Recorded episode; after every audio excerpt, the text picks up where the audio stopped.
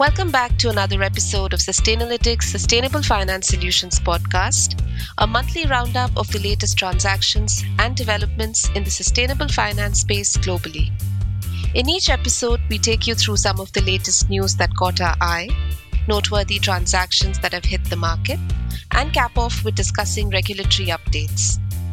This roundup is the curated shortlist for a download on what's happening in the sustainable finance space globally and it may just spark some ideas for future deals and transactions. This episode is hosted by Nick and Aditi, who work in sales and business development across the Asia Pacific. All right, Nick, let's start with some of the headline numbers and events that happened in the past month. Thanks, Aditi. Hello to all of our uh, listeners. It's good to be back with another installment of our monthly podcast series, and we're up already, believe it or not, to episode 32. So thanks for all the support and the listeners. We look forward to doing many more episodes. But anyway, to dive straight in, we'll, we'll talk about this possibly next month because Climate Bond Initiative have just come out with a report to analyse in detail the first half numbers in relation to sustainable finance. But I think what we can see across the market, bond market under pressure, loan markets up and down, which is creating mixed sort of demand, but still we're pretty busy at Sustainalytics with lots of companies preparing for future issuances, but maybe there's not as many market sort of windows with a bit of volatility around. So I guess let's just see what happens in the market going forward, but hopefully sustainable finance can continue to grow, albeit within the context of what's happening globally and, and maybe some parts of the, of the market will, will, shrink and then we'll probably end up working on a few more loans and things like that. But let, let's see. There's a couple of interesting articles about, you know, the, the geographic splits within the overall sustainable finance market and you know Europe's dominance in green maybe not as pronounced as it was before. China doing some pretty heavy volumes. We saw that China came out with their own green bond principles, more to access and have more consistency with the global markets over the last couple of weeks. So let's just see how the market develops. Lots of things happening globally, certainty, risk on, risk off, bouncing around a little bit of a shout out, I guess, to our team and, and to the corporates and banks that work with us. Environmental Finance came out with a updated view on volumes for second party opinions in the first half. And Sustainalytics continues to lead the market in that regard. So a quick shout out and thanks to all the partners um, that we work with, which was great to, to see. And I guess where you're based at Aditi, still very strong performance across building out our market there for, for second party opinions which is really good to see. An article that I thought was interesting that we hadn't quite seen before was a tranche of a bond done, I think it was done in Europe, and one tranche was green and one tranche was social. So rather than sort of going the sustainability option and, and have split use of proceeds under one tranche or one bond, some green, some social, I think, believe it or not, it was the first time that that's happened. So just to call that out as an interesting development. And sometimes the feedback we get is that some customers want to stick to green because that may maximize the investor base that have specific mandates for green only. And interesting to see, maybe we'll start to see some tranches come out, bonds and just specific things rather than mix everything together. And some investors maybe then can choose buy some social and some green from a particular issuer. So interesting one there lots of articles, Aditi, about nuclear really back on the radar, so to speak, in terms of some things happened in both Europe. Um, for EDF, Ontario Power, I believe is the name, also in Canada on the back of um, Canada working with Bruce Power, I think earlier this year or late last year. And that's in light of what's happening in, in relation to the EU taxonomy. So, interesting development. I guess overall, we need as many solutions as we can, but there's still a lot of different views about nuclear, and we'd say to the partners we work with, come and talk to us about nuclear. At Sustainalytics, we're, we're happy to hear out those cases. We generally don't prefer or, or generally don't like or have a position not really to be favourable on supporting new capacity, but if it's more around maintenance for something that's existing there and do no significant harm provisions and very strict regulations are adhered to. Those things are, are, possible, but an interesting development in the market none the same. A few articles about know, Malaysia and Islamic financing in terms of some things that are happening in the Middle East. So good to see, again, ongoing diversification of product, style, geography. What else have we got here? Connected to the point I just made on, on Europe, the green bond standard, hopefully coming out soon at some stage in Europe, and that'll drive another level of detail in the market given their requirements for what frameworks should include, what reporting should be done, what level of external review should be included, are a lot more detailed than sort of anywhere else in the market. So look out for that space. And I just wonder how strict some of those requirements will be. And whether that drives more of the market development on linked facilities, given that linked has some benefits of flexibility, but then the difference is around ambition rather than green bond standard, which we can say that use of proceeds traditional part of the market's more about eligibility. So let's see how that goes. To our banking partners, a really good document that came out over the month was from um, GFANZ. I've forgotten exactly what that stands for. I'm pretty sure it's a net zero coalition with um, financial institutions. They came out with some really detailed reports. There's two or three of them about how a bank can approach a holistic way to reduce and decarbonize their book from policies to sectors that, that they shouldn't be participating in to an approach for sectors that banks are supporting and how to sort of track and map and, and steer that over time. So I would check that out. I found that quite a good read. What else have we got? Interestingly enough, Climate Bond Initiative, our friends there, always very active, always great contributors to the market, came out with a methodology or updated methodology around how they count certain bonds towards their volumes and databases. So check that out. There were some interesting subtle developments about things like airport terminals, whether they can be green or not, and some other, you know, really interesting items as they continue to upgrade and, and groom their taxonomy more and more. Couple of articles about securitization and structured deals, which hopefully will continue to see evolve in the, the use of proceeds space and maybe even link space over time. Who knows on that one? Scope three, supply chain emissions, sustainable finance connected to supply chain. Again, a few articles about that, and that is something that um, Sustainalytics is increasingly involved in working with customers, whether it's KPIs connected to suppliers, whether it's light touch ESG ratings connected to suppliers and aggregated and then brought back to map to embedded in some different types of sustainable trade um, finance structures. So let's see how that part of the market um, develops. An interesting one that I saw was NNIP developing a social bond fund. So I guess that evidences the, the ongoing maturity and size of the social bond part of the market and dedicated funds to that.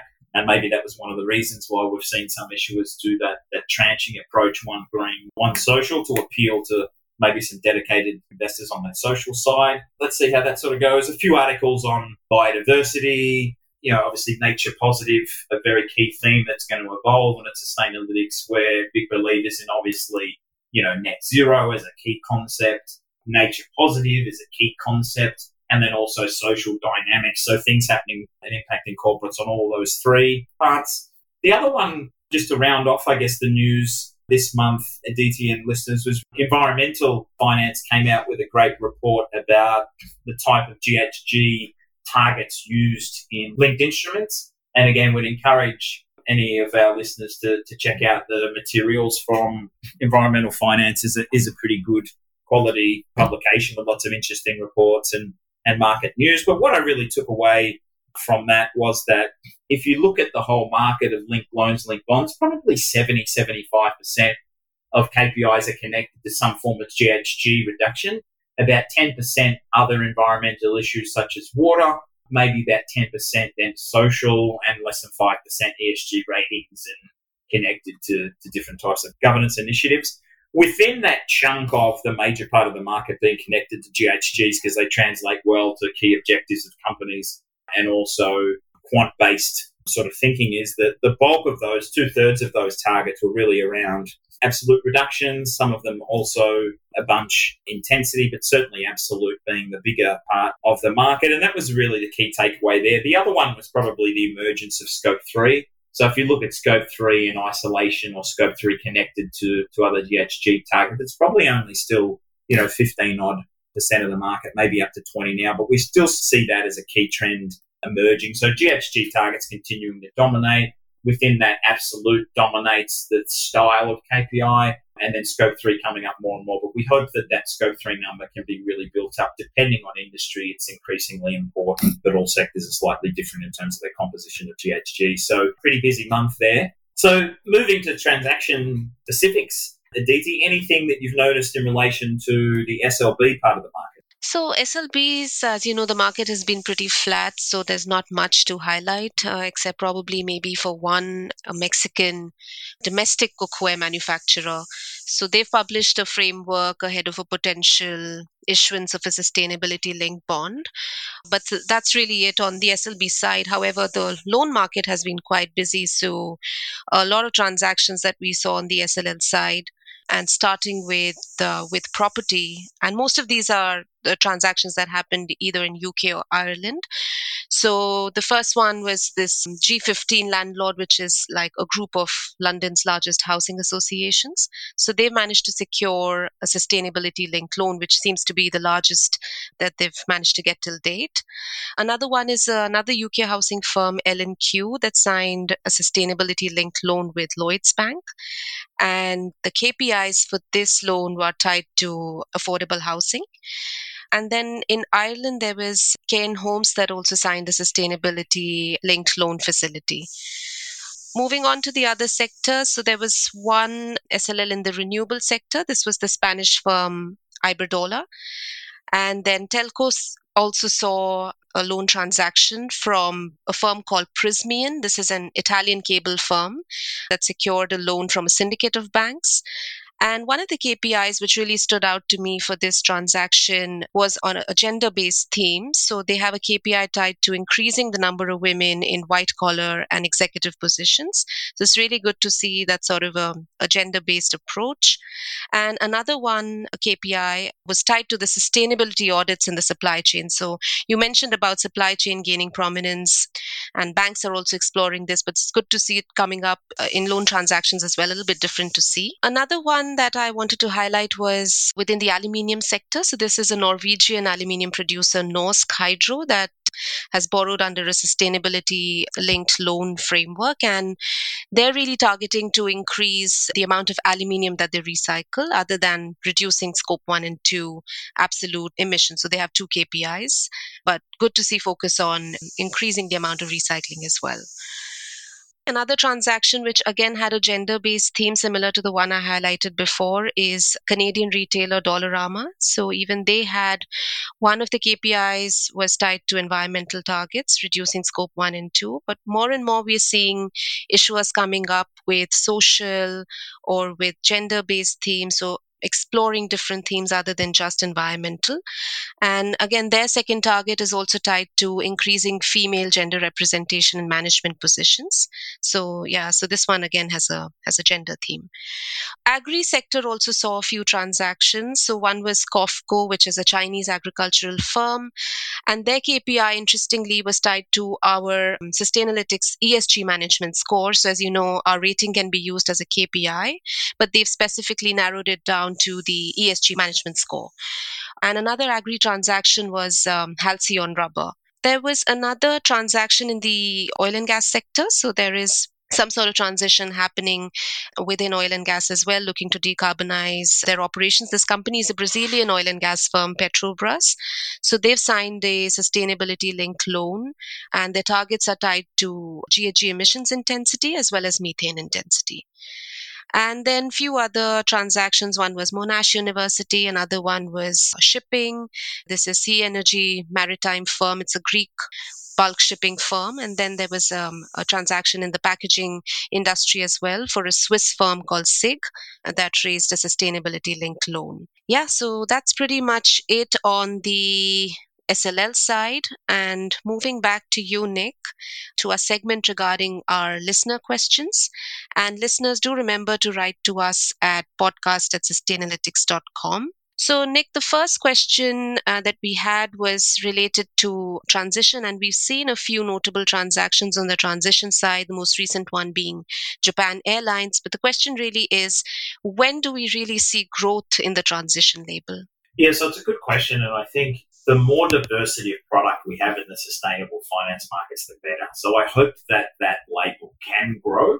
I think versus green transition has to be more robust. It has to be more detailed. It has to be more scientific. It has to be quite often a lot more heavy duty and obviously for those harder to abate sectors. So whilst we haven't seen a huge amount of bonds or even loans for that matter structured on a use of proceeds basis because most of those deals have been structured more on a link basis to now, I think we will see certain loans, certain bonds labeled as transition using a use of proceeds approach. That's because some investors obviously still prefer a use of proceeds approach. So it's not all about linked and the flexibility and ambition. There's still some things that still work well from a more traditional, eligible CapEx spend, OpEx spend, or connected projects. They can still translate pretty well. So I think we're moving rapidly into a world where the volume of assets, expenditures, projects that can be labeled transition and are dedicated to make a significant contribution towards decarbonisation of a company, we're getting more to a, a, point of critical mass. So rather than just R and D, but R and D can be financed as well.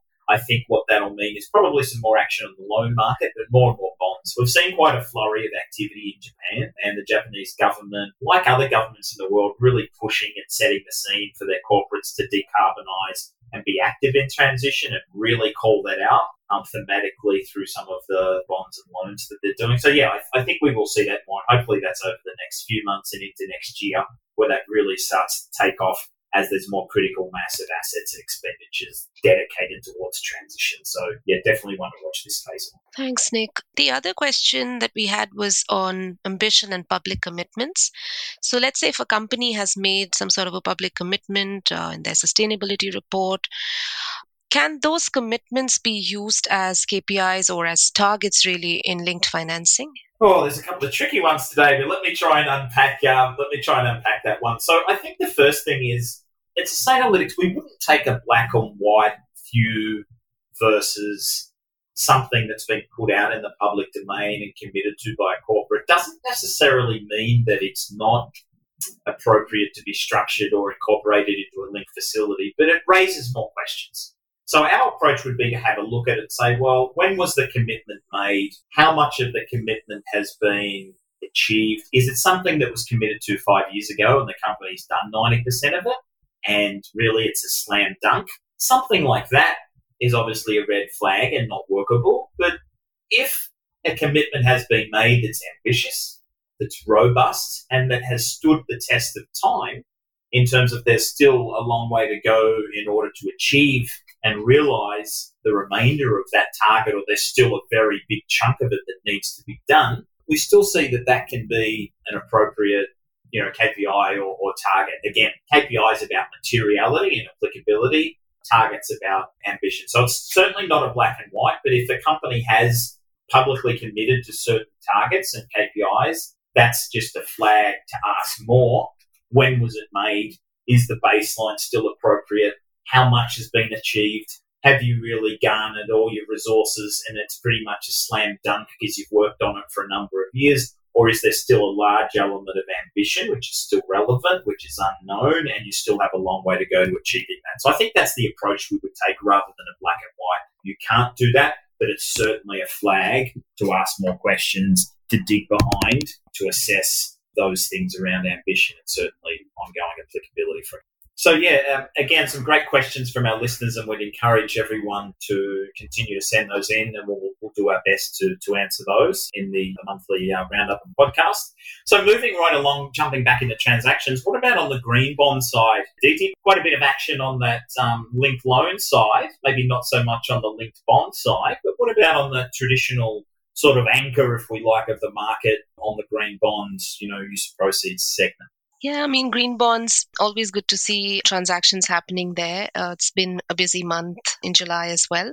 So, starting with sovereigns, and this is not really a transaction to highlight because the issuance really happened last year. This is the Slovenian sovereign bond issuance that happened last year. But what I really wanted to highlight is that they've published the allocation and impact report for the first time for this bond issuance. And the trend really, I mean, to note here is that impact is gaining more and more prominence and not just related to specific transactions or specific bonds and loans, but we'll really see more and more of such impact reports as investors are putting pressure, as there is more transparency growing in the market on really what is the impact of specific transactions as well as at the corporate um, at the corporate level. But otherwise, on the transaction side, I mean, it's been a busy month for banks. So BTPN Bank in Indonesia issued a green bond. There was another one by PKO Bank, which is a Polish lender. Renewables are also being funded by FIs, which is good to see. So this is Helaba, which is a German bank that uh, raised 600 million euros from six green bonds.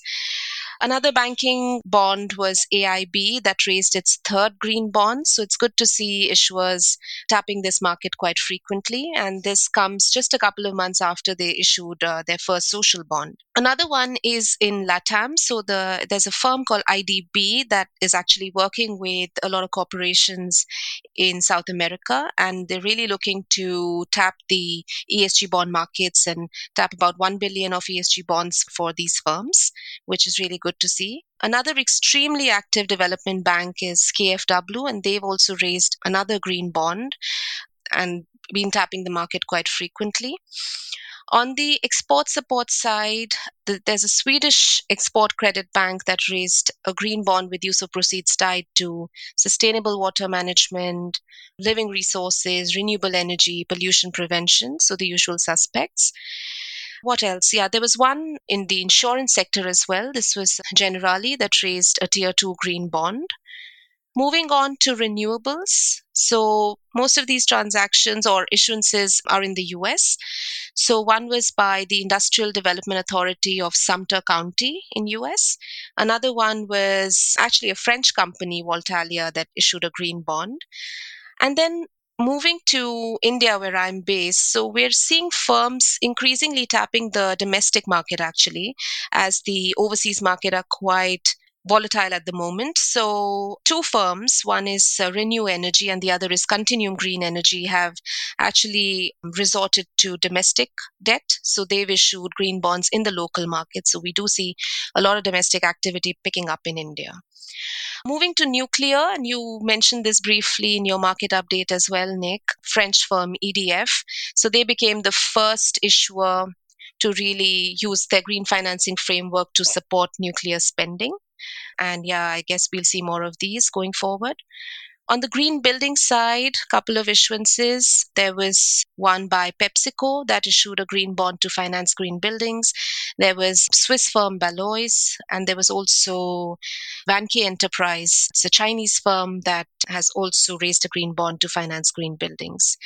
The other issuances really were in mining, so a whole new, d- different, interesting approach. This is a UK low carbon metals supplier, Pensana, that's preparing to issue green bonds.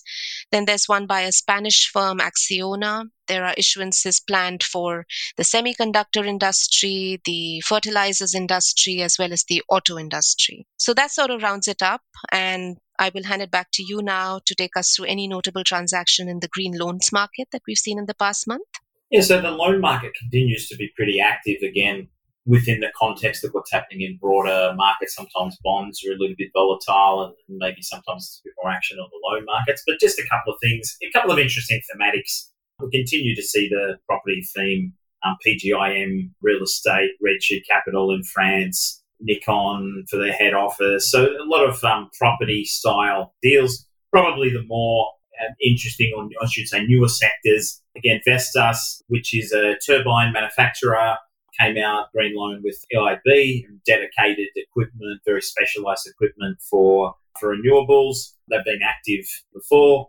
Another interesting sector of the market and sort of connects to a number of points we've already made throughout the podcast today, Aditi, and, and some transactions you've mentioned would be the Vantage Data Centres, $300 million green loan. And again, data centres, telcos, that whole enabling digital space. You know, if you look at the total GHG contribution to global GHG is probably 2% plus, which is around the same as shipping. So there's a lot of work to be done in decarbonising as we increasingly all use more data and become more digital. So things like green buildings, energy efficiency, and use of renewals being the use of proceeds there. And then a couple of things connected to uh, Hanwha was one, uh, renewables in terms of solar over in uh, over in the US. So a little bit of action on the green bond side. What about the social bonds slash social loans? The DTN, as we know, probably less getting called out specifically as social on its own and more of the market being included in sustainability bonds, use of proceeds, green and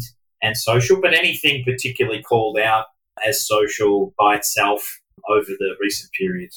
Yeah, I guess a couple of themes to highlight. One is, of course, affordable housing that remains ever popular, and we saw some transactions mostly in the US. So there was Everett Housing, there was Minnesota Housing, there was Alaska Housing, all social bonds issued in the last month. Another theme is employment generation, and there was a transaction first of its kind in Australia, which was a by a, a human resources firm APM. So they've secured a social revolving credit facility from a syndicate of banks. And this seems to be first of its kind, where the use of proceeds is tied to both employment generation and also tied to providing healthcare services. So that was one. And then another one that we saw was in Vietnam. This was the first syndicated social loan in Vietnam by a Taiwanese based firm called Chailease. So they've secured a social loan, and the use of proceeds are tied to supporting small businesses.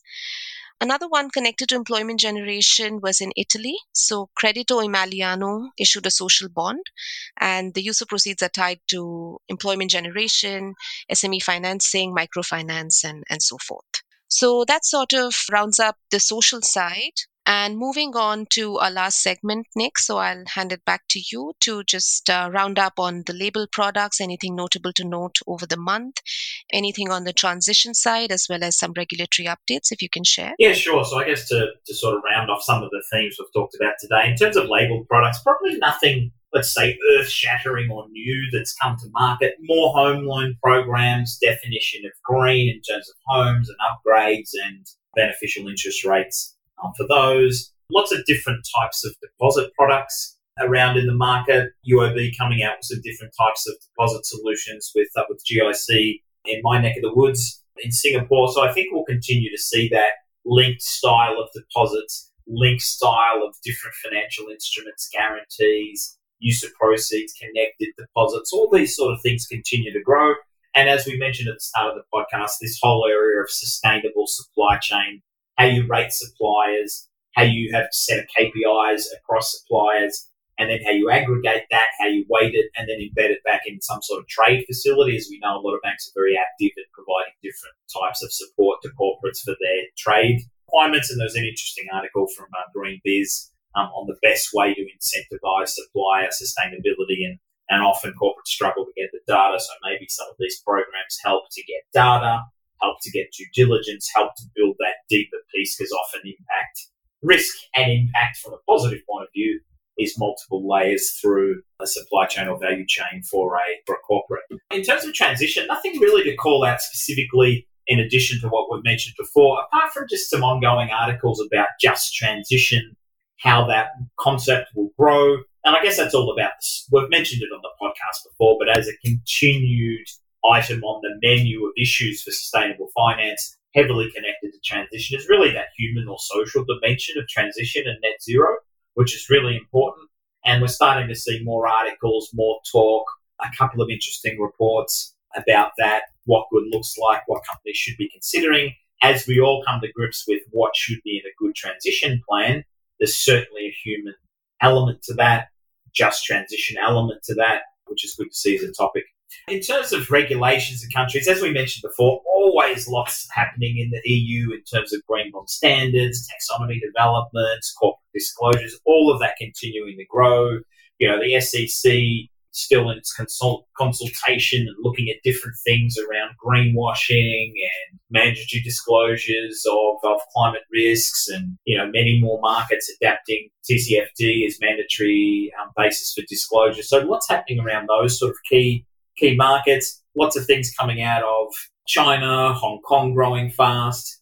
India, some interesting articles, I guess, in your neck of the woods, Aditi, about the ongoing momentum there, the different things that can be financed as India's ambition grows around decarbonising its economy. You know, Africa, Middle East, again, we won't dig into those markets too much, but excellent. As we always say, diversity of product, diversity of sector, diversity of geography is really important to keep growing and stretching and embedding this market globally um, and these themes into financial markets. A couple of articles about the UK and whether they're lagging behind on, on some of the green financing initiatives versus Europe or not. Again, as I mentioned before, SEC, US, EU, UK, these key markets, what they're doing, how they're doing it. So I guess watch this space and interesting regulatory developments in places like the US in terms of the Supreme Court rulings around the Environment Protection Authority and just lots of things happening at, at once to sort of condense that down and figure out exactly what that means for supporting the market or not is actually quite difficult.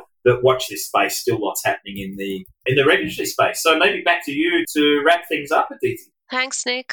And all right, folks, that's about all the time we have for this episode. Link to articles and reports mentioned in this episode can be found on our website. Do also follow us on our LinkedIn and Twitter handle at Sustainalytics and send any questions or feedback our way. Thanks again for tuning in. Till next time.